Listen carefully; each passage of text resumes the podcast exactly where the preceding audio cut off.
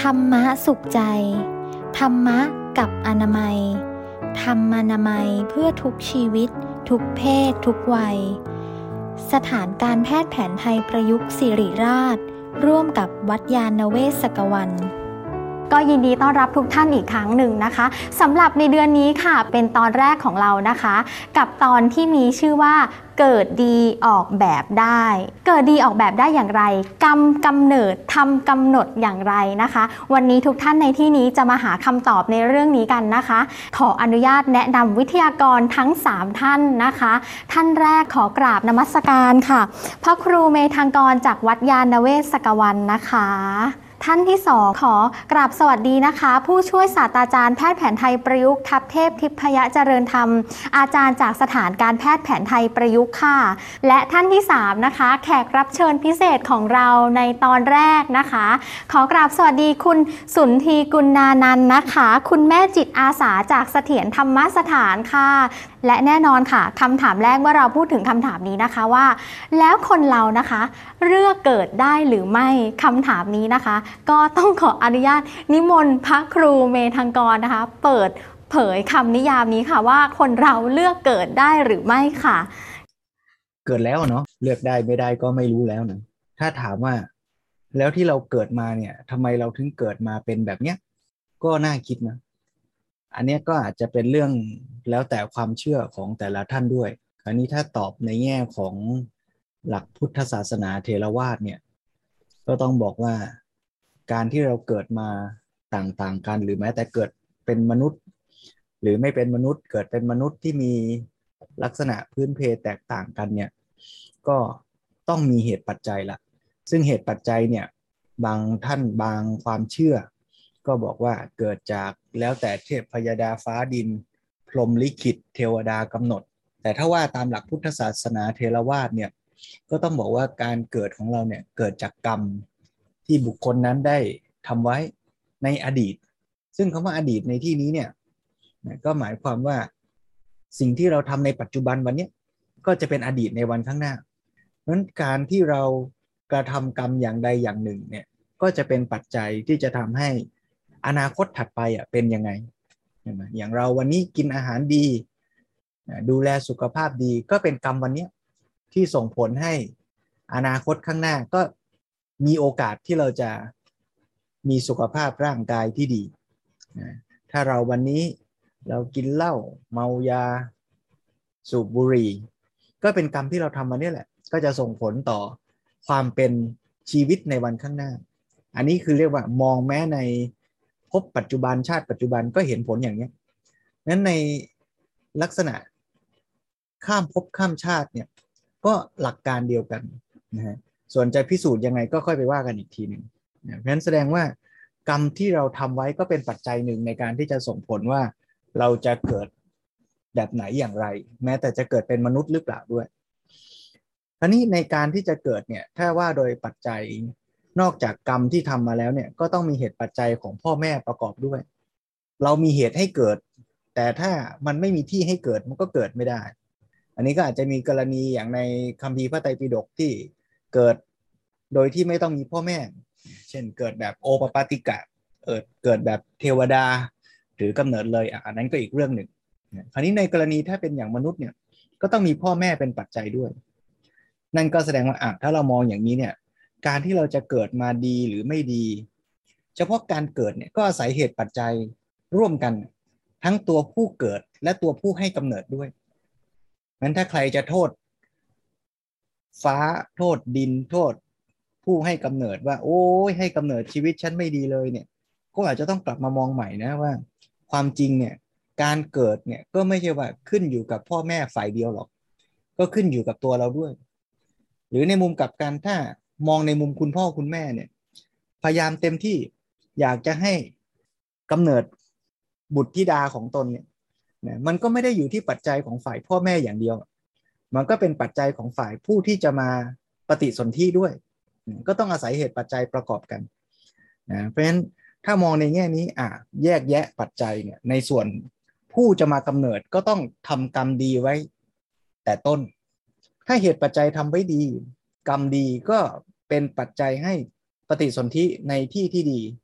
นะในภพภูมิที่ดีนะเกิดเป็นมนุษย์ก็เป็นมนุษย์ที่มีความพร้อมทั้งด้านสุขภาพร่างกาย ทั้งความพร้อมด้านสติปัญญาความพร้อมในด้านสังคมอะไรต่างๆ สรุปว่าในส่วนของปัจจัยการกำเนิดจะให้ดีเนี่ยตัวผู้จะไปเกิดเองก็ต้องทำกรรมของตัวเองให้ดีด้วย ในส่วนของพ่อแม่เองก็เป็นปัจจัยใช่ไหมฮะถ้าพ่อแม่มีสุขภาพไม่ดี นะการปฏิสนธิการถือกำเนิดแม้พูดในส่วนของฝั่งรูปธรรมที่น่าจะเห็นได้โดยง่ายเนี่ยก็เห็นชัดอยู่ใช่ไหมสุขภาพร่างกายคุณพ่อคุณแม่เป็นอย่างไรนะนี่ก็เป็นเหตุปัจจัยในการที่จะให้กำเนิด สภาพจิตใจล่ะ จิตใจของพ่อแม่เป็นอย่างไรนะอันนี้เนี่ยถ้าเราพูดกันในหลักกว้างๆว่าจิตใจมีผลต่อร่างกาย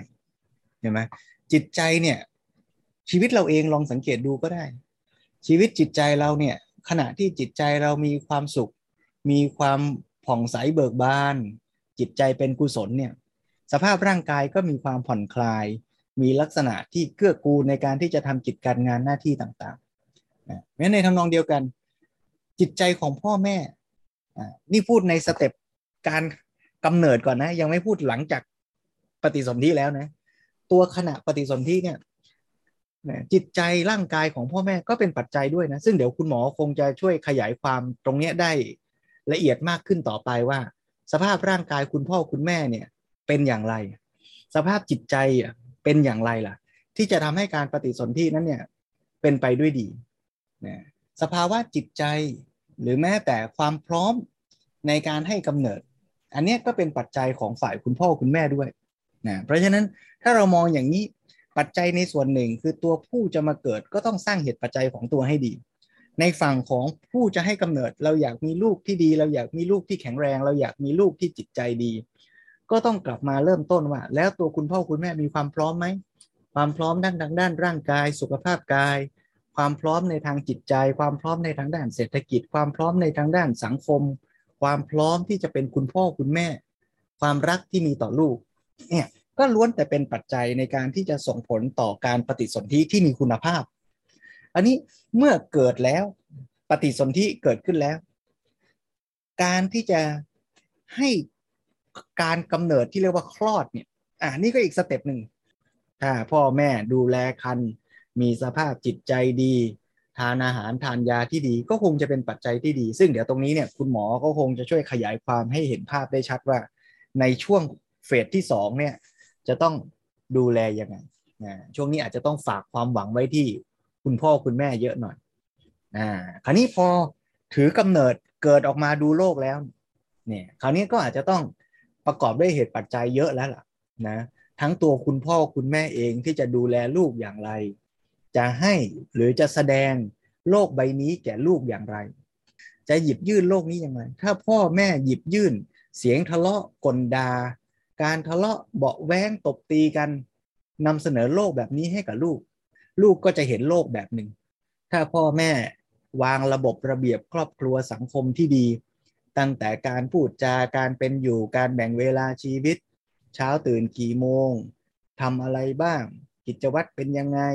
มีระเบียบวินัยในบ้านยังไง ก็นำเสนอโลกแบบเนี้ยให้แก่ลูก ชีวิตของลูกก็ได้รับอินพุตตามที่พ่อแม่เนี่ย สร้างเสริมให้ในระดับขั้นต้น แต่ในความเป็นจริงก็อาจจะไม่ใช่เฉพาะพ่อแม่ด้วยเนาะญาติมิตรพี่น้องหรือแม้แต่ใครก็ตามแหละที่เป็นผู้ที่จะเลี้ยงดูหลังจากการกำเนิดนั้นนั่นก็เป็นปัจจัยส่วนหนึ่ง แต่จะบอกว่าเป็นทั้งหมดเลยก็คงไม่ได้แหละ ลูกเองก็เป็นปัจจัยส่วนหนึ่งนะบางคนเนี่ยอาจจะเกิดมาในสังคมครอบครัวที่ไม่มีความพร้อมมากนะ แต่ลูกเนี่ยมีภูมิรู้ภูมิธรรมมี กำลังความสามารถสติปัญญา ก็สามารถจะมองเห็นโอกาสในการที่จะฝึกฝนพัฒนาตนแก้ไขสถานการณ์ที่ร้ายให้กลายเป็นดีก็ได้นะเพราะฉะนั้นเมื่อกำเนิดเกิดมาแล้วเนี่ยก็อาจจะต้องออกแบบต่อ คือไม่ออกแบบดีไซน์เฉพาะขั้นตอนการเกิด แต่เมื่อเกิดกำเนิดคลอดออกมาแล้วเนี่ยก็ยังเป็นหน้าที่ของทุกฝ่ายที่จะต้องช่วยกันพ่อแม่ ก็ต้องดูแลลูกต่อไป ฝ่ายลูกเองก็ต้องดูแลตัวเอง แล้วสังคมรอบข้างก็ยังเป็นอีกปัจจัยหนึ่งที่จะกำหนด หรือว่าเป็นปัจจัยช่วยเสริมกำหนดว่า จะให้ชีวิตของผู้ที่เกิดมานั้นเป็นอย่างไรอาตมาอยากชวนว่าเราทุกคนก็เป็นปัจจัยในการที่จะส่งผลต่อชีวิต ผู้คนที่เกิดขึ้นมาในโลกใบนี้ในสังคมนี้ด้วยกันทั้งสิ้น ในฐานะสังคมเนี่ยเราก็คงต้องกลับมาช่วยกันว่า ถ้าเราเป็นครูเราเป็นบุคลากรในระบบสาธารณสุข เราเป็นผู้ผลิตสื่อ เราเป็นนักเทศ เราเป็นอะไรก็แล้วแต่ในสังคมเนี้ยเราจะช่วยกันสร้างระบบกรอบสังคมอย่างไรให้กับคนรุ่นใหม่ ๆ ที่กำลังเกิดขึ้นมา เราก็เป็นส่วนหนึ่งด้วย แล้วยิ่งถ้าใครจะทำหน้าที่บทบาทเป็นคุณพ่อคุณแม่ ก็ยิ่งจะทำบทบาทอย่างสำคัญยิ่งต่อชีวิตใหม่ที่จะถือกำเนิดเกิดมา สิ่งที่อยากชวนวันนี้ก็คือว่าชีวิตของเราเนี่ยเราจะเกิดขึ้นเป็นไปอย่างไร แล้วเราจะพัฒนาทั้งชีวิตเราเองและชีวิตผู้คนรอบข้างให้เป็นอย่างไรเนี่ยก็อยู่ที่การกระทำของเรา แล้วถ้าการกระทำของเรามันดี มันสอดคล้องตามธรรมมันสอดคล้องคำว่าตามธรรมนี้ไม่ได้แปลว่า ตามหลักพุทธศาสนานะแต่หมายถึงว่าสอดคล้องตามสภาวะธรรมชาติที่ควรเป็น ถ้าเราเข้าใจตรงนี้ได้แล้วเราพัฒนาชีวิตเราได้เนี่ย ชีวิตเราก็ดีด้วย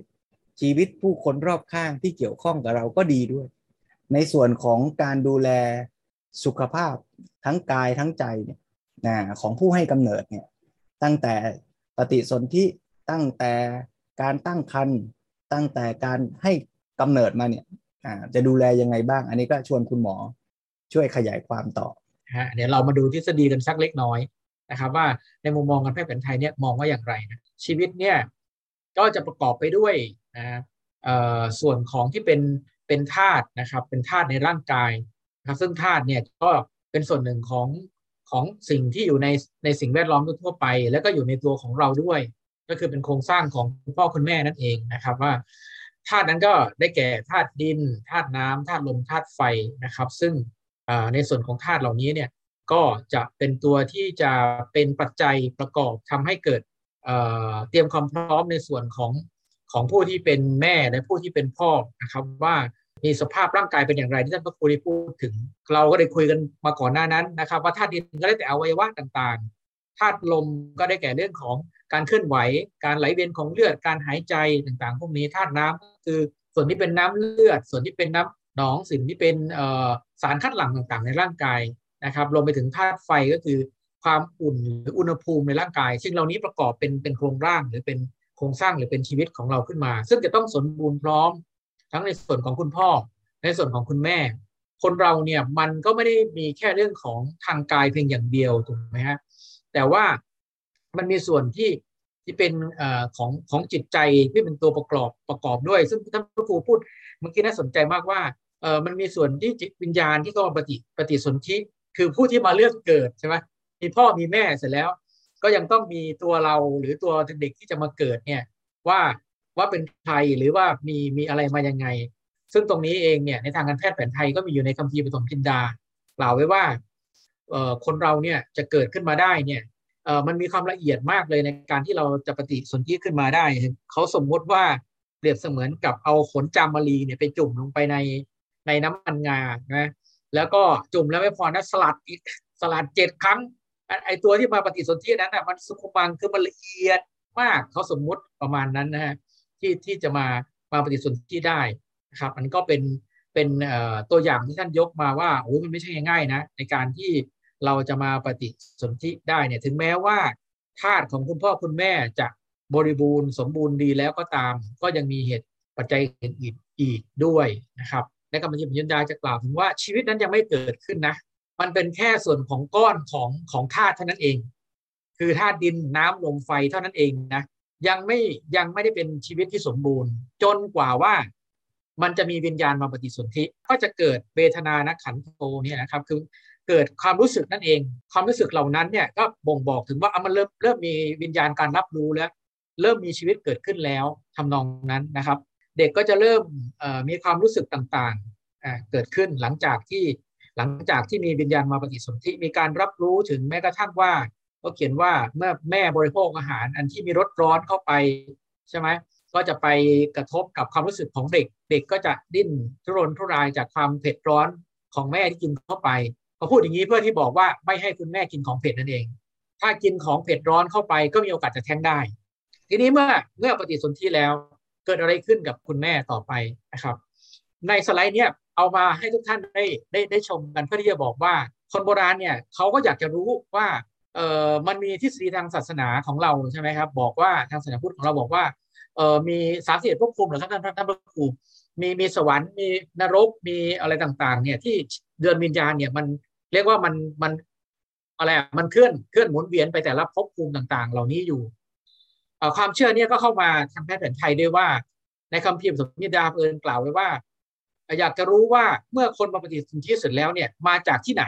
ถ้าอยากกินกินเลือดกินเนื้อ กินของคาวกินของสดนะต่างๆเนี่ยท่านบอกว่าบุตรที่มาตั้งครรภ์เนี่ยอาจจะมาจากนรกมาเกิด ถ้าท่านใดชอบกินของเปรี้ยวในขณะที่ตั้งครรภ์ชอบกินของขม ก็มาจากป่าหิมพานดวงวิญญาณนั้นนะมาจากหิมป่าหิมพานที่มาถึงที่ถ้าใครอยากกิน อนตั้งครรภ์รู้สึกว่าอยากกินน้ำผึ้งน้ำอ้อยของที่มีรสหวานน้ำตาลต่างๆ ชอบอันนี้มาจากสวรรค์นะครับถ้าเกิดอยากกินผลไม้ต่างๆนะอันนี้ก็อาจจะมาจากพวกเดรัจฉานต่างๆ ถ้าใครอยากกินดินให้มาจากพระพรหมอันนี้มีเรื่องเล่าว่าทำไมพรหมถึงชอบกินดิน แล้วก็ใครอยากกินของเผ็ดร้อนนะครับ ก็เป็นพวกมนุษย์เราไงอะเดี๋ยวชอบกินของรสเผ็ดเผ็ดรสอะไรต่างๆ ท่านว่าถ้ามีคุณแม่นี้แบบนี้เนี่ยบ่งบอกเพราะอะไร เพราะว่า วิญญาณที่มาปฏิสนธินั้นนะติดนิสัยการกินสืบเนื่องมา แล้วก็มาส่งอิทธิพลต่อคุณแม่ หลังจากที่มาปฏิสนธิแล้ว แล้วศาสตร์คนโบราณเนี่ยสมัยก่อนสมัยถึงศิลปยานี่มีถึงขนาดเขาเรียกว่ากลมนะเป็นกรมการแพทย์เรียกว่ากรมหมอกุมารสำหรับในการเลี้ยงดูเด็กเรื่องสำคัญ เพราะว่าคนสมัยก่อนเนี่ยกำลังของชาติคือเด็กใช่ไหมฮะเกิดมาเนี่ยจะต้องจะต้องใช้กำลังคนในการสู้รบในการทำการเกษตร นั้นคนเป็นปัจจัยที่สำคัญมาก ถึงต้องมีคำพิมพ์สมจินดา เพราะว่าเด็กเกิดมาเนี่ยตายเสียเสียเป็นอันมาก พระพระพระอาจารย์ชีวกก็เลยเขียนคัมภีร์เรื่องนี้ขึ้นมาว่า โอ้นะ การที่เด็กเกิดมาเสร็จแล้วเนี่ยต้องดูแลสารพัดเลยนมแม่ก็ต้องดี ก็เลยมีเรื่องของการเลือกแม่นมพอนมออกมาเนี่ยเขาเรียกว่านมอย่างเอกนมอย่างโคหรือนมที่เป็นโทษคือถ้าน้ำนมที่ไม่ดีไปให้เด็กเลี้ยงกินก็เป็นโรคเป็นซางเป็นไม่สบายต่างๆขณะเดียวกันนะครับ เมื่อตั้งครรภ์ขึ้นไปแล้วในคนโบราณเนี่ยเขาก็เพราะว่าแม่ก็อาจจะมีโรคภัยไข้เจ็บต่างๆ เกิดขึ้นในระหว่างการการตั้งครรภ์ก็จะมีกรรมวิธีในการดูแลคันเช่นเดียวกันนะครับไม่ว่าจะเป็นเรื่องของสมุนไพรเรื่องวิธีกรรมความเชื่อต่างๆนะครับ อาจจะสังเกตว่าจะมีความเชื่อเรื่องแม่ซื้อก็หมายถึงว่าคนเกิดมาเนี่ยยังไม่เป็นลูกคนนะยังเป็นลูกผีอยู่ แม่ซื้อก็เหมือนผีเสื้อเหมือนเหมือนผีอยู่ก็เรียกว่าลูกผีลูกคนใช่ไหมก้ากึ่ง ไม่รู้ว่าจะรอดหรือไม่รอด ก็จะมีแม่ซื้อเนี่ยคอยตามมาบางทีเด็กบางคนร้องไห้โยเยเขาบอกอ่านี่แม่ซื้อมากวนแล้วแล้วอย่างนี้ก็ต้องมีวิธีกรรมมีกระบวนการต่างๆ ในคำพิพากษาก็ว่า บางทีก็ใช้พวกขนกาขนแรงมาเผาไฟเพื่อขับไล่แม่แม่ซื้อหรือว่าพวกนนทปักสีคือปักสีพวกพูดผีปีศาจต่างๆ จะมารบกวน แต่ถ้าเกิดมีอาการเช่นคุณแม่ ในการแพ้ท้องเกิดจากโทษของลมเสมหะแล้วแต่นี่หมอก็แผนไทยเหมือนโบราณก็จะวินิจฉัยไปว่า อาการนี้เกิดจากอาการของโรคอะไรนะ แล้วจะแก้อย่างไรก็เอาตัวยาเนี่ยก็จะมีคำพีต่างๆ ที่เขียนมาเนี่ยผมออก ถ้ามีอาการแบบนี้นะ ให้ใช้ตัวยาอย่างนี้อย่างนี้ ในการให้การรักษา โดยสรุปก็คือว่าศาสารแพทย์แผนไทยเนี่ยก็สามารถใช้ทั้งเรื่องของสมุนไพร เรื่องของการนวดเรื่องของกรรมวิธีในการแนะนำหรือการดูแลสุขภาพแบบองค์รวมต่างๆ ที่ผมจะยกตัวอย่างให้ฟังต่อไปนี้ก็คือศาสตร์ที่ท่านอาจารย์มาอวยเนี่ยได้นำเสนอมาจากที่เราเคยคุยกันข้งก่อนก็คือ เรื่องของธรรมนามัย ซึ่งเป็นการดูแลสุขภาพแบบองค์รวมนะครับ ทั้งเรื่องของกายจิตแล้วก็เรื่องของพฤติกรรมนะครับ ท่านก็มีคำรวมๆว่าจิตตานามัยคือการดูแลเรื่องของของจิตของของพ่อของคุณแม่ด้วยนะ การดูแลกายก็คือการบริหารร่างกายต่างๆ ให้มีความแข็งแรงสมบูรณ์ การดูแลชีวิตใช้ชีวิตให้เหมาะสมไม่ว่าจะเป็นเรื่องของการเลือกทานอาหารก็ดีการรักษาความสะอาด การไม่เสพสิ่งที่เป็นพิษ ซึ่งพวกนี้จะมีผลต่อต่อการทั้งเรื่องของการก่อนจะมีคันและก่อนที่ขณะที่ตั้งคันด้วยที่ผมไม่อยากไปเมื่อกี้ว่าของเผ็ดร้อนก็ไม่ควรกิน พวกสุราต่างๆ ก็ไม่ควรรับประทานอะไรต่างๆ พวกนี้จะมีผลต่อต่อคันแม้กระทั่งอารมณ์โกรธโกรธจนกระทั่ง ก็ทำให้เกิดการแทงได้เช่นเดียวกันในคัมภีร์เก่า แล้วในขณะนั้นน่ะมันก็มีสอดแทรกความรู้ด้วยนะ ว่ามีตัวยาชนิดหนึ่งที่อยู่ในหิ้งพระสามารถที่ดูลงบำรุงคันได้ด้วย นั่นคือดอกไม้ชานชลา เคยได้ยินไหมครับ ดอกไม้ชานชลา ใครใครเคยได้ยินยกมือหรือกดอะไรมาก็ได้ ดอกไม้ชานชลาก็คือดอกบัวนั่นเอง ดอกบัวที่เอาไปบูชาพระนะครับ แล้วก็ปล่อยให้แห้งทิ้งเหี่ยวไปอ่าดอกบัวนั้นน่ะเกสรบัวและดอกบัวนั้นนะครับ จะเป็นยาบำรุงคัน เพราะว่าดอกบัวหรือเกสรบัวเนี่ยนะครับมีกลิ่นหอมชื่นใจ แล้วก็ทำให้ช่วยในการบำรุงคันด้วยเขาเรียกว่าดอกไม้ชานชลาขอตัวอย่างใกล้เข้ามาอีกว่า ถ้าเป็นในปัจจุบันล่ะ เราจะดูแลสุขภาพของเราเองเนี่ยทั้งคุณแม่และท่านทั่วไปด้วยศาสตร์ธรรมนามัยผมยกอย่างเรื่องอาหารเป็นยา ถ้ามีอาการท้องผูกอาจจะใช้อาหารเป็นยาเช่นขี้เหล็กเอาแกงขี้เหล็กมาแกง ขี้เหล็กก็จะช่วยทำให้เกิดการระบาย แล้วก็ช่วยทำให้นอนหลับได้ด้วย คุณแม่ก็รู้สึกว่าเออพอพอขับถ่ายได้เพราะแพทย์แผนไทยเนี่ยหลักสำคัญเลยคือ ถ้านอนหลับได้กินได้ถ่ายสะดวกโอเคนะครับอันนี้คือคือสุขภาพอยู่ในในในเกณฑ์ที่ที่ใช้ได้แล้ว ดังนั้นแพทย์แผนไทยก็จะมองว่าอ้าวถ้าท้องผูกก็ใช้ขี้เหล็กถ้าท้องอืดง่ายๆ ในคนเรือนก็มีขิงอยู่สามารถที่จะใช้ขิง คุณแม่รู้สึกอาเจียนขึ้นเหียนในขณะตั้งครรภ์ ก็ใช้น้ำขิงครับ ต้มน้ำขิงเนี่ยจิบน้ำขิงสามารถบรรเทาอาการขึ้นไส้ขึ้นเหียนอาเจียนจากการตั้งครรภ์ได้ไม่เจริญอาหารอนอกจากแกงขี้เหล็กจะช่วยเจริญอาหารช่วยให้นอนหลับระบายแล้ว ก็อาจจะมีอาหารจำพวกออย่างเช่นที่มองเห็นก็มะระใช่ไหมมะระขี้นกก็มีรสขม อย่างนี้เป็นต้นนะครับน้ำพริกต่างๆเนี่ยก็จะสามารถที่จะเรียกว่าอุดมไปด้วยสมุนไพรมะเขือเอยแตงเอยอ่ามะระขี้นกเอยเนี่ย ช่วยในการที่บำรุงไฟธาตุทำให้เกินการย่อยดีนั่นเองทำให้อยากเจริญอาหารถัดไปก็คืออาหารในกลุ่มตัวอย่างเช่น ต้มยำกุ้งที่มีอยู่อย่างเงี้ยครับก็ช่วยทั้งมีเครื่องเทศต่างๆ มีพริกช่วยในการขับลมมีตะไคร้มีข่ามีใบมะกรูดใช่ไหมครับ ก็ช่วยทำให้เอ่อเอ่อการคุณแม่เนี่ยมีการจะเจริญอาหาร แล้วก็บำรุงธาตุได้เป็นอย่างดีเลยนะครับก่อนที่เราจะทานยาโอเค ถ้าทานดูแล้วมันไม่ มันยังไม่ดีขึ้นก็ค่อยไปทานยาอีกทีหนึ่งนะครับ แต่เบื้องต้นเนี่ยเราสามารถใช้สมุนไพรที่อยู่รอบตัวอยู่ในครัวเรือนเนี่ยในดูแลสุขภาพก็จะเป็นการพึ่งตนเองและช่วยเหลือตัวเองได้ด้วย ก็เป็นแนวทางที่ดีนะครับ คิดว่านี่นอกจากเรื่องของอาหารสมุนไพรแล้วเมื่อกี้เราพูดถึงเรื่องของกายนามัยใช่ไหมครับในการดูแลเรื่องของกาย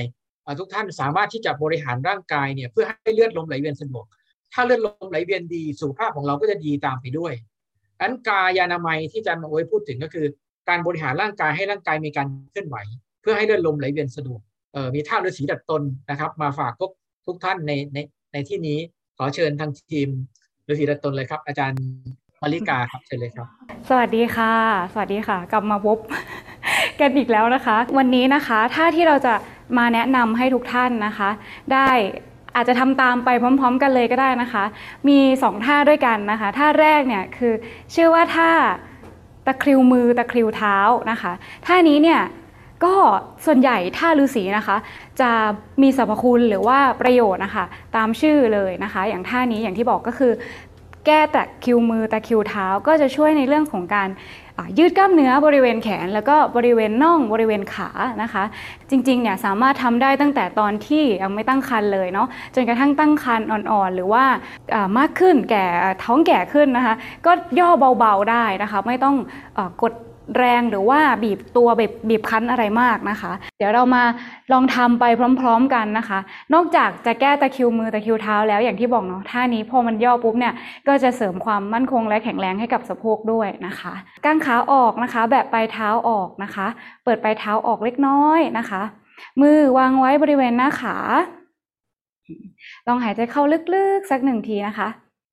หายใจออกค่อยๆยย่อเข่าลงเล็กน้อยนะคะ เท่าที่เราไหว มือนะคะที่วางอยู่ตรงบริเวณด้านหน้าค่อยๆเลื่อนมานะคะ เพื่อวางนะคะ และกดบีบตรงที่บริเวณหน้าขา สังเกตแขนงอข้อศอกลงด้วยนะคะ เล็กน้อยนะค้างไว้นะคะ ระหว่างค้างลองสังเกตดูนะคะว่า เรารู้สึก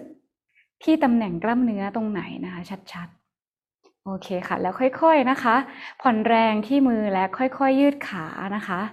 เดี๋ยวขออนุญาตไปที่ท่าถัดไปเลยนะคะ อีกท่าหนึ่งที่จะนำมาแนะนำในวันนี้นะคะ ก็คือท่าแก้ลมในอกในเอวนะคะ ท่านี้เนี่ยตาม โครงกรอนนะคะเขาจะบอกว่าเป็นท่าฤาษีที่เวลาที่อยู่ในป่าค่ะ ก็จะมีนั่งใช่ไหมคะบำเพ็ญหรือมีการหิ้วหาบของอะไรต่างๆ ก็เกิดอาการเมื่อยล้านะคะ ทีนี้ก็เลยลุกขึ้นมาทำท่านี้นะคะ แก้ลมในอกในเอว ก็จะช่วยในการขับเคลื่อนลมในร่างกายนะคะ แก้เมื่อยแก้อะไรต่างๆ ได้นะคะท่านี้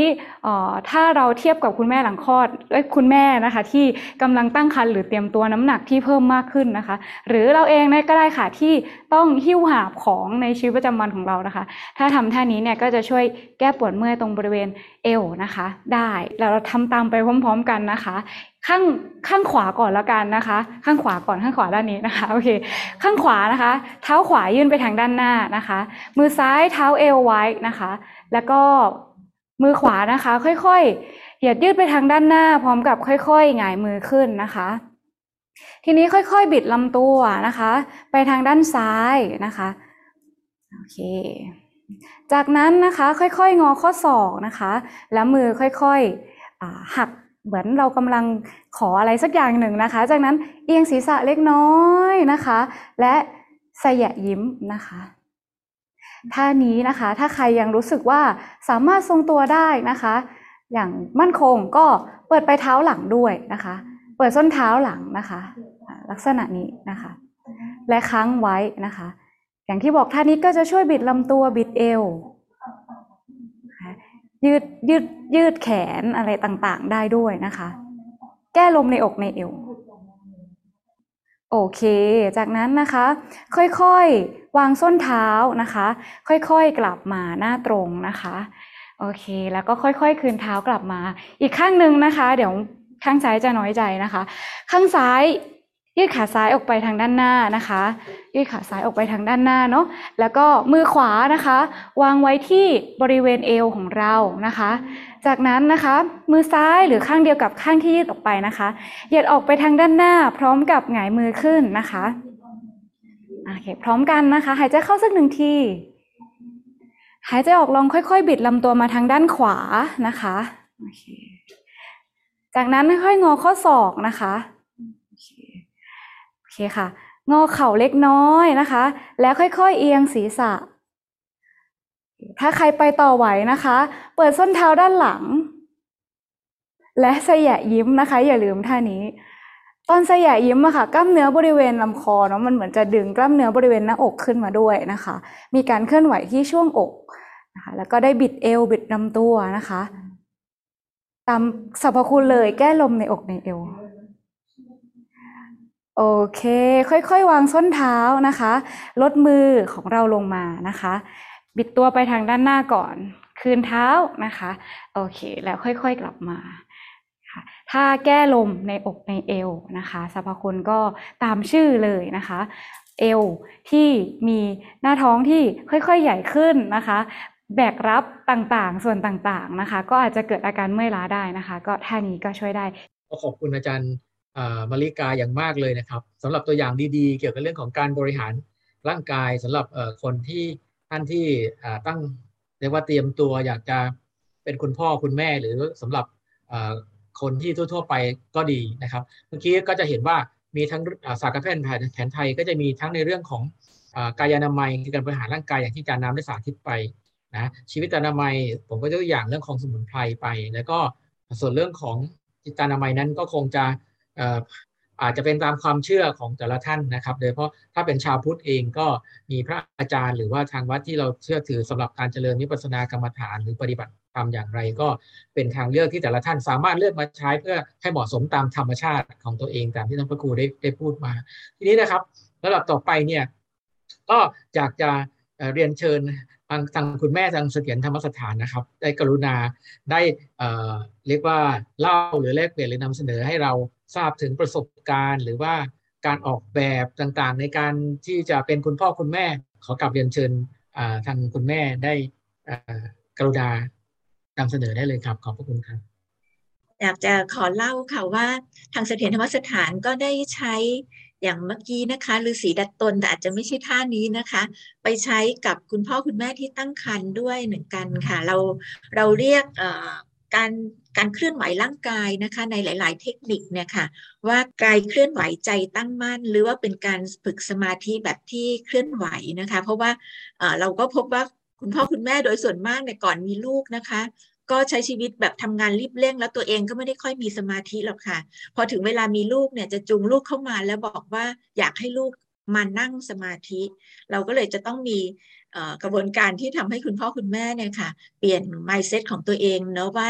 การเกิดสมาธิเนี่ยมันคือ ทำได้ในหลายวิธีอย่างไร แล้วก็จะเหมาะกับลูกนะคะ อย่างไรหรือแม้กระทั่งตัวเองในตอนอตั้งครรภ์นะคะหรือว่าในจริตนิสัยต่างๆ อย่างไร อันนี้ค่ะนั้นอย่างเช่นการใช้ฤาษีดัดตนนะคะก็เป็นเทคนิคหนึ่งที่เราก็ใช้เหมือนกันค่ะ เสถียรธรรมสถานนะคะทำโครงการที่เรียกว่าครอบครัวแห่งสตินะคะ แล้วก็มีโรงเรียนพ่อแม่เนี่ยเป็นกิจกรรมหนึ่งในนั้นนะคะ ก็คือเป็นโรงเรียนที่พ่อแม่มาเรียนค่ะ ไม่ใช่เอาลูกมาเรียนพิเศษเนาะแต่พ่อแม่เนี่ย จะมาทำกิจกรรมร่วม แล้วก็ฝึกกันที่จะ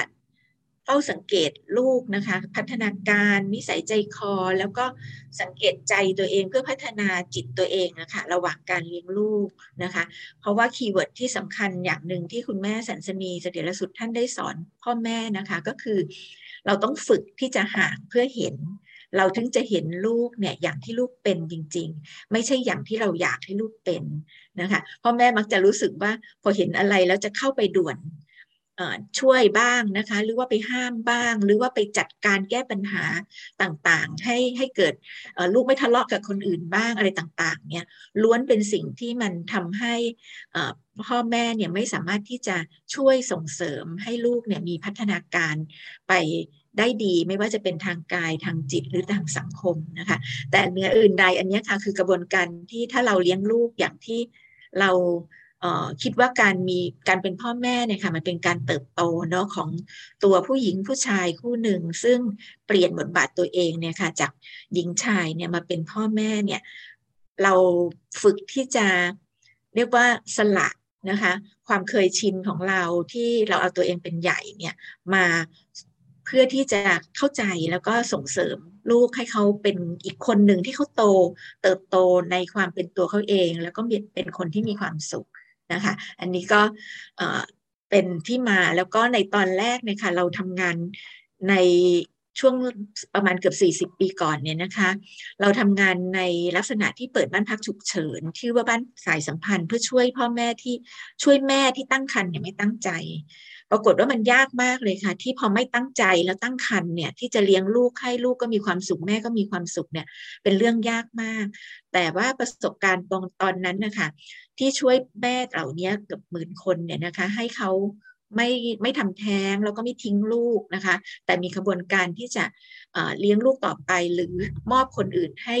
ให้เป็นบุตรบุญธรรมเนี่ยอย่างที่แบบ เป็นสิ่งที่ดีที่สุดสำหรับลูก นี่ด้วยประสบการณ์ตรงนั้นนะคะมันก็ทำให้พบว่ามันมีเคล็ดลับหลายอย่างที่สามารถทำให้พ่อแม่แม้จะเป็นคนที่ไม่ได้ตั้งใจอยากมีลูกเนี่ยก็ยังสามารถเป็นพ่อแม่ที่ดีได้ แล้วก็มีวิธีการที่จะเลี้ยงลูกให้มีความสุขได้พอพอพอปี 2547 เนี่ยนะคะ คุณแม่สันสนีท่านก็เลยริเริ่มโครงการที่เรียกว่าจิตประพัสสอนตั้งแต่นอนอยู่ในครรภ์นะคะ แล้วก็ชวนตั้งแต่ การมาปฏิปฏิสนธิจิตเลยค่ะ ตอนต้นๆที่พระอาจารย์นะคะ แล้วก็ทางคุณหมอก็ได้พูดถึงการที่แบบชีวิตจะกำเนิดขึ้นเนาะซึ่งจริงๆเนี่ยถ้าเกิดว่ารอให้ลูกคลอดออกมาเนี่ยค่ะ มันสายไปแล้ว เพราะว่าการลงทุนในเรื่องของสภาวะจิตใจสมองนะคะ หรือร่างกายของลูกเนี่ยมันพิสูจน์ ทั้งทางวิทยาศาสตร์ และทางพุทธศาสตร์ และว่ามันเกิดขึ้นตั้งแต่ปฏิสนธิจิตและกระบวนการ 9 เดือนของการตั้งครรภ์เนี่ยค่ะมันมีสิ่งที่พ่อแม่ลงทุนทำให้ลูกได้นะคะก็เลยมีกระบวนการของการที่เราสามารถทำกิจกรรมร่วมกับ ลูกได้เนี่ยตั้งแต่ลูกอยู่ในครรภ์นะคะ โดยเฉพาะการสื่อสารกับลูกผ่าน ช่องทางที่เรียกว่าอายตนะโนตาหูจมูกลิ้นกายและใจนะคะ ซึ่งตัวนี้มีวิทยาศาสตร์รับรองแล้วก็มีคุณหมอที่เป็นทางทางสูติแพทย์เนี่ยค่ะท่านก็มาสอนแล้วก็เชื่อมโยงกับองค์ความรู้ในเรื่องของสมองนิวโรไซด์ด้วยนะคะตอนนี้ก็ต้องบอกว่าการเลี้ยงลูกเนี่ยมันไม่ใช่เรื่องของที่เรียกว่าเราเลี้ยง ลูกของเราแล้วมันก็จบอยู่ดีมีความสุข เพราะว่าเราเองเนี่ยเหมือนกับเป็นคนเป็นพ่อแม่ค่ะเหมือนเป็นเจเนเรชันแซนด์วิชนะคะเรามีลูกที่เราต้องเลี้ยงเนาะแล้วเขาก็โตในยุคที่มันเปลี่ยนไป ขณะเดียวกันเรามีคุณพ่อคุณแม่ซึ่งเป็นรุ่นปู่ย่าตายายอะที่เราก็ยังมีท่านที่ที่เราจะต้องดูแลท่านต่อไป เพราะฉะนั้นการการเรียกว่าพัฒนาจิตของพ่อแม่นี่ยค่ะกับ จังหวะนี้แหละ ถ้าเรามองเป็นแง่บวกเนี่ยมันก็คือความท้าทายมากว่าเราจะเป็นมนุษย์ที่สามารถที่จะยกจิตวิญญาณของตัวเองเนี่ยที่พ้นจากความทุกข์คือปัญหาในแต่ละช่วงชีวิตนะคะ แล้วกลายเป็นการเติบโตได้อย่างไรนะคะ ตรงนี้เราก็เลยใช้คำว่าครอบครัวแห่งสติ คือมันไม่ใช่แค่ จิตประพัฒสอนตั้งแต่นอนอยู่ในครรภ์ไม่ใช่แค่โรงเรียนพ่อแม่ แต่มันคือทั้งครอบครัวทุกๆวัยที่เป็นองค์ประกอบของความเป็นครอบครัวของเรานะคะแบบว่าในในแง่ของการเตรียมความพร้อมนะคะ ก็จริงๆแล้วเนี่ยเราใช้หลักธรรมนะคะ สามหลักใหญ่นะคะ แต่หลักธรรมเนี้ยเวลาที่ที่เราสอนพ่อแม่หรือสอนเด็กเนี่ยเราไม่ได้ไปพูดคำที่เป็นยากๆ แต่ทุกอันจะถูกใช้เทคนิคนะคะในการที่จะออกแบบเป็นกิจกรรมต่างๆ ซึ่งตรงนี้ก็ต้องขอบคุณบรรดาอาสาสมัครที่เป็นสาวิชาชีพทั้งหลายที่เข้ามาช่วยกันนะคะหลักธรรมที่ที่เรียกว่าเป็นพื้นฐานเนาะที่พ่อแม่ต้องรู้ต้องเข้าใจนี่ยค่ะก็คืออันที่หนึ่งนะคะคือหลักภาวนาสี่คือการพัฒนาชีวิตในสี่ด้านก็คือ กายนะคะร่างกายศีลคือการอยู่ร่วมกันเนาะแล้วก็จิตคือความสงบนะคะของจิตใจแล้วก็ปัญญาคือการมีหลักคิดในการใช้ชีวิตแล้วก็แก้ปัญหาต่างๆ อันเนี้ยเป็นหลักที่พ่อแม่ต้องรู้ว่านี่คือกระบวนการที่เราสามารถจะใช้ทั้งกับตัวเอง แล้วก็สามารถที่จะส่งเสริมการเลี้ยงลูกได้ตลอดชีวิต แล้วถ้าลูกได้สิ่งนี้ค่ะ สิ่งเหล่านี้มันจะเป็นเครื่องมือ ต้นทุนชีวิตของลูกในการดำเนินชีวิตต่อไปนะคะหลักธรรมที่สองเนี่ยเราใช้เรื่องปฏิจจสมุปบาทนะคะก็คืออริยสัจใหญ่เนาะซึ่งมีทำให้เห็นว่าทุกเกิดแล้วก็ทุกดับได้เราเลือกได้ที่จะสุขหรือทุกข์ถ้าเราสามารถที่จะรู้ทันการกระทบในช่องทางของการเรียนรู้นะคะ ก็คือตาหูจมูกลิ้นกายใจ แล้วเราสามารถที่จะผันพลังงานหรือว่าหยุด ภาวะอารมณ์ เห็นการคลายคืน แล้วก็ไม่ปรุงแต่งให้มันเกิดเป็นวงจรของความทุกข์ต่ออันเนี้ยคุณแม่ท่านก็ใช้คำว่าจ้าเอ๋บายบายเนาะซึ่งก็จะมีการดีไซน์ออกมาเป็นการใช้สื่อธรรมะโฆษณาต่างๆ เพื่อประกอบการสอนนะคะ แล้วก็เวลาที่เราเลี้ยงลูกนะคะมันจะมีกระบวนการฝึกเด็กที่ใช้หลักอิทธิบาทสี่ก็คือธรรมะเพื่อความสำเร็จใช่ไหมคะฉันทาวิริยะจิตตะวิมังสาฉันทะคือทำให้เด็กเนี่ยเขา มีโอกาสที่จะทำอะไรหลาย ๆ อย่างหลากหลาย จนเขาค้นพบว่าอะไรคือสิ่งที่เขาชอบ เขามี ฉันทะคือความความรักความชอบที่จะทำมัน แล้วก็ยกระดับความชอบของเขาเนี่ยค่ะให้เขาทำอย่างมีความวิริยะคือความเพียรนนะคะ แล้วก็มีความจดจ่อในการแก้ปัญหาฝึกปรือจนกระทั่งเกิดความสำเร็จนะคะ ที่เรียกว่าจิตตวิมังสาคือใคร่ครวญในกระบวนการ ซึ่งอันเนี้ยเป็นทักษะในการเรียนรู้ที่จะทำให้ลูกอะเป็นเด็กที่เรียนเก่ง แล้วก็ทำอะไรเนี่ยทำแล้วเกิดการทำแบบไม่จับจด ซึ่งอันเนี้ยก็จะถูกออกแบบเป็นกิจกรรมต่างๆนะคะเนี่ยค่ะมันก็จะกลายเป็นเรื่องที่เด็กมีความสุขที่จะทำแล้วก็เป็นธรรมชาติ ซึ่งเป็นเรื่องน่าเสียดายว่าในโรงเรียนนะคะการสอนธรรมะเหล่านี้มันกลายเป็นเรื่องของการบังคับ แล้วมันสร้างทัศนคติที่เป็นลบ อันนี้เป็นเรื่องที่พ่อแม่ต้องเข้าใจแล้วก็ต้องต้องแก้ไขฝึกนะคะ ซึ่งตัวเนี้ยค่ะมันก็จะเป็นการที่ว่า ค่อยๆทำให้พ่อแม่ได้เข้าใจ แต่นี้เวลาที่เอาพ่อลูกมาเลี้ยงด้วยกันเนี่ยค่ะ มันจะมีลักษณะที่แบบเออเราก็อยากให้ลูกเราดูดีนะคะ เวลาที่มาอยู่ในสังคม ถ้าลูกเราซนเราก็จะรู้สึกอึดอัดขัดข้อง สิ่งเหล่านี้ก็เป็นกระบวนการอันหนึ่งที่จริง ๆ แล้วมันคือโรงเรียนพ่อแม่ มันคือการที่พ่อแม่เนี่ยฝึกกับ keyword อันหนึ่งค่ะว่าห่างเพื่อเห็น เพื่อที่จะเข้าใจลูกอย่างที่ลูกเป็น เพราะฉะนั้นตอนนี้เราอย่าเพิ่งเข้าไปอยู่ใกล้เพื่อเพื่อที่จะไป จัดการอะไรลูก แต่ว่าเราเนี่ยเข้าไปสำรวจใจเราว่าทำไมเราถึงทนไม่ได้กับการที่เห็นลูกทำหรือไม่ทำและเราลองเฝ้าสังเกตซิว่าถ้าเราไม่เข้าไปยุ่งเนี่ยลูกเกิดการเปลี่ยนแปลงอย่างไร มันจะมีกระบวนการที่เกิดขึ้นแล้วเราพิสูจน์ใน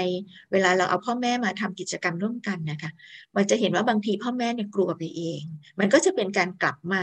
สอนใจพ่อแม่ว่าอ๋อจริง ๆ แล้วเราด่วนที่จะจัดการหรือตัดสินลูกของเรามากเกินไป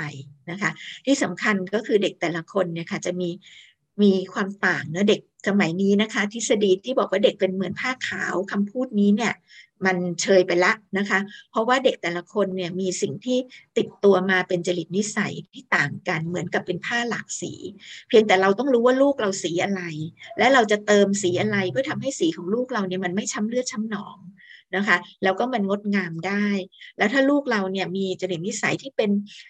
ขี้โมโหนะคะ หรือชอบเล่นแรงเนี่ยเราก็ต้องบางทีของกระบวนการอะไรที่มันประณีต มากเกินไปลูกเราไม่มีความอดทนที่จะทำมากพอ ก็ต้องเอาเข้าไปผันพลังงาน ให้เขาเห็นความสำเร็จจากการใช้แรง แต่เป็นการใช้แรงที่เป็นการช่วยคนอื่น อย่างนี้ค่ะ อย่างเราเคยทำบ้านดินเนาะเด็กก็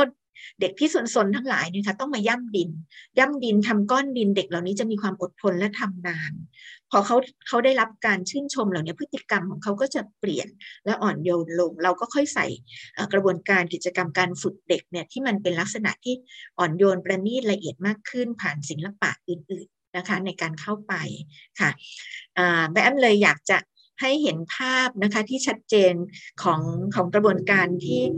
เสถียรธรรมสถานเนี่ยใช้ความเป็นชุมชนนะคะคือการมีคนหลายวัยนี่แหละ มาอยู่ด้วยกัน การมีเด็กหลายแบบนี่แหละ แต่ว่าไม่มีการที่เราจะลูกชั้นลูกเธอและของใครเนี่ยเป็นเด็กที่ดีกว่ากัน เรียบร้อยกว่ากัน แต่ทุกคนคือเด็กที่อยู่ระหว่างการพัฒนา พ่อแม่ทุกคนอยู่ระหว่างการเรียนรู้ หัวใจสำคัญไม่ว่าจะเป็นคนวัยไหนนะคะ จริงๆแล้วเราทุกคนก็รักสุขเกลียดทุกเนาะแต่ถ้าเกิดว่าเราเห็นว่าไม่ว่าสุขหรือทุกข์ก็เป็นสิ่งที่เข้ามาทำให้เราเติบโตได้ในทางจิตใจ การเป็นพ่อแม่เป็น เป็นโอกาสนะคะ ที่ทำให้เราเลือกได้ว่า สมมตินะคะว่าลองคิดดูถ้าเรามีลูกตอนที่อายุสามสิบนะ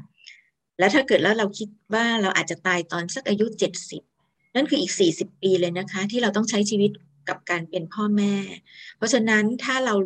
ลงทุนเสียตั้งแต่ลูกเนี่ยเพิ่งเริ่มเกิด มันจะทำให้ง่ายในกระบวนการของการเติบโต เพราะตราบใดที่ลูกยังมีแค่เราเป็นคนที่ มีอิทธิพลต่อเขาเนี่ยค่ะมันก็ไม่ได้มีตัวแปรอื่นๆเนี่ยมาก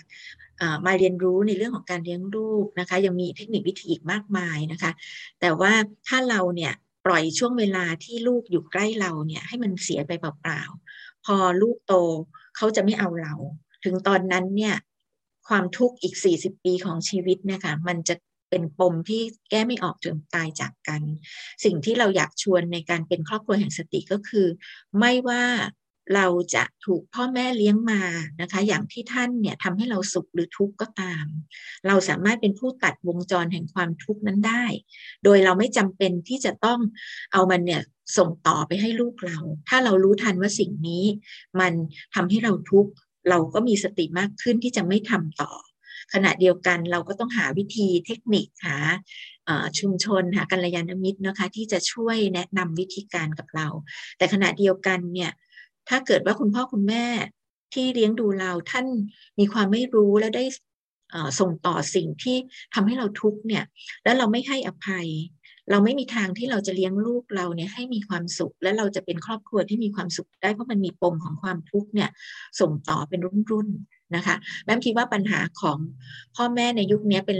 เป็นความท้าทายคือสังคมมีการเปลี่ยนแปลงเร็วมาก แล้วลูกของเรากับเราจะมี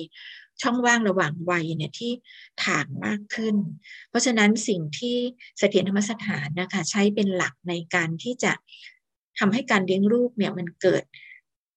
การเติบโตที่มันมีความสุขทั้งครอบครัว ไม่ใช่ทั้งแค่ลูกหรือแค่พ่อแม่ แต่มันรวมถึงปู่ย่าตายายของเราด้วยที่อยู่ในลูก ในในครอบครัวของเราค่ะ ก็คือเราต้องรู้ทันความทุกข์นะคะแล้วก็ตัดวงจรแห่งความทุกข์ตรงนั้น เทคนิคของการตัดวงจร คุณแม่ท่านใช้คำว่าผันพลังงาน ก็คือหากิจกรรมที่ทำให้เราเนี่ยเกิดเอาสติไปจดจ่อสิ่งนั้นเกิดพลังงานของความสุข มันก็จะเปลี่ยนจิตใจเราที่ขุนมัวนะคะ ให้มันเห็น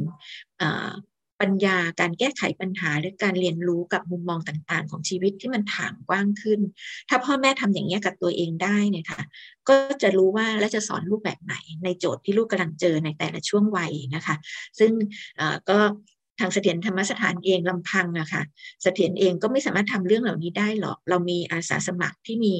เป็นสหวิชาชีพเนี่ยเข้ามาช่วยกันนะคะ เราถึงสามารถจะตอบโจทย์หลาย ๆ อย่างของพ่อแม่ได้ที่สำคัญก็คือว่า พ่อแม่ต้องทำตัวเองให้เป็นฟูกต่อให้เราเลี้ยงลูกดียังไง เมื่อลูกเนี่ยออกไปนอก โตไปออกไปนอกบ้านเขาอาจจะเจอเรื่องราวมากมายนะคะ เพราะเด็กมีกรรมเป็นกำเนิดเขาเจอสิ่งที่มันอาจจะทำให้เขาทุกข์ถ้าเขากลับบ้านมาเขาล้มตัวลงนอนมีเราเป็นฟูกเขาก็ได้มีแรงกลับไปสู้ใหม่ แต่พ่อแม่ถ้าทำตัวเป็นหิน ลูกกลับมาล้มทีไรตึงเลยเจ็บซ้ำเขาจะไม่กลับมาบ้าน อันนี้คือสิ่งที่พ่อแม่ต้องแบบ เรียกว่า ไม่ท้อที่จะได้เรียนรู้นะคะแล้วก็พัฒนาตัวเองกับสิ่งต่างๆ เหล่านี้นะคะ อยากจะแนะนำสิ่งหนึ่งกับคุณพ่อคุณแม่ก็คือว่าความกระตัญญูที่ตอนนี้เป็นประเด็นที่เด็กรุ่นใหม่ก็ถามว่าเขาต้องกระตัญญูเหรอถ้าพ่อแม่มีเขาเนี่ยเพราะอยากมีแต่เขาไม่ได้อยากเกิด แล้วเลี้ยงเขาอย่างที่เขารู้สึกว่าเขาทุกข์อะเพราะคาดหวังในตัวเขา ความกระตัญญูคือสิ่งที่มันจะเกิดขึ้นเมื่อเราเนี่ยแสดงความรัก ผ่านการแคร์แชร์เลสเปกแคร์คือการดูแล แชร์คือการที่จะแบ่งปันร่วมทุกข์ร่วมสุขกัน respect คือการเคารพความต่างของแต่ละคนในครอบครัว ถ้าเรามีความรักที่เป็นรูปธรรมอย่างนี้ค่ะ หรือ love in action แบบนี้ได้เนี่ย สิ่งที่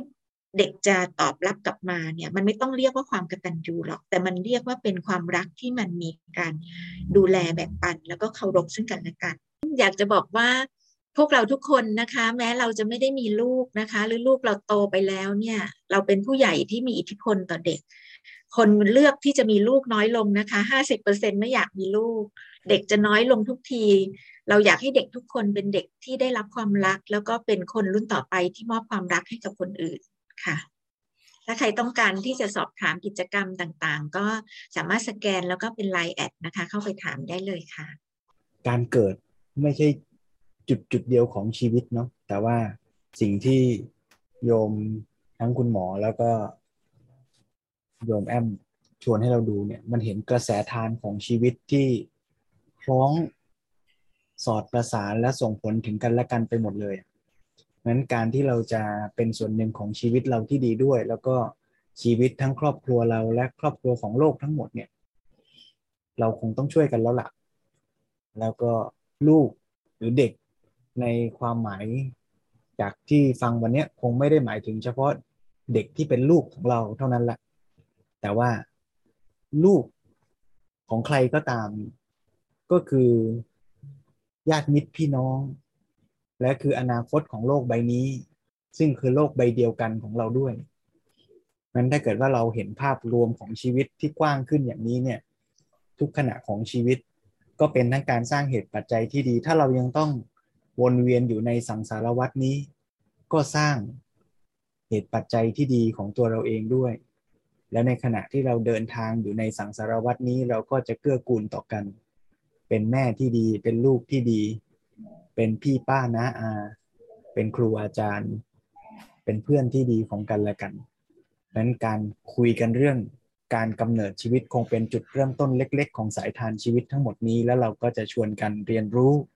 พื่อพัฒนาชีวิตของเราให้เป็นไปตามธรรม ถ้าเราได้เตรียมตัวให้พร้อมกับชีวิต เหมือนกับคนจะเป็นพ่อเป็นแม่ ถ้าเตรียมตัวไว้ให้ดี ก็จะเป็นพ่อแม่ที่มีโอกาสจะเกื้อกูลต่อโลกต่อลูกได้เต็มที่ ก็หวังว่าเราจะได้เรียนรู้ และก็กิจกรรมนี้อาจจะเป็นส่วนช่วยเล็ก ๆ ในการนำธรรมะมาสู่ทุกชีวิตร่วมกัน วันนี้ก็ขออนุโมทนาคุณหมอด้วยโยมแอมด้วย แล้วก็ทุกท่านเลยที่ได้เรียนรู้ร่วมกัน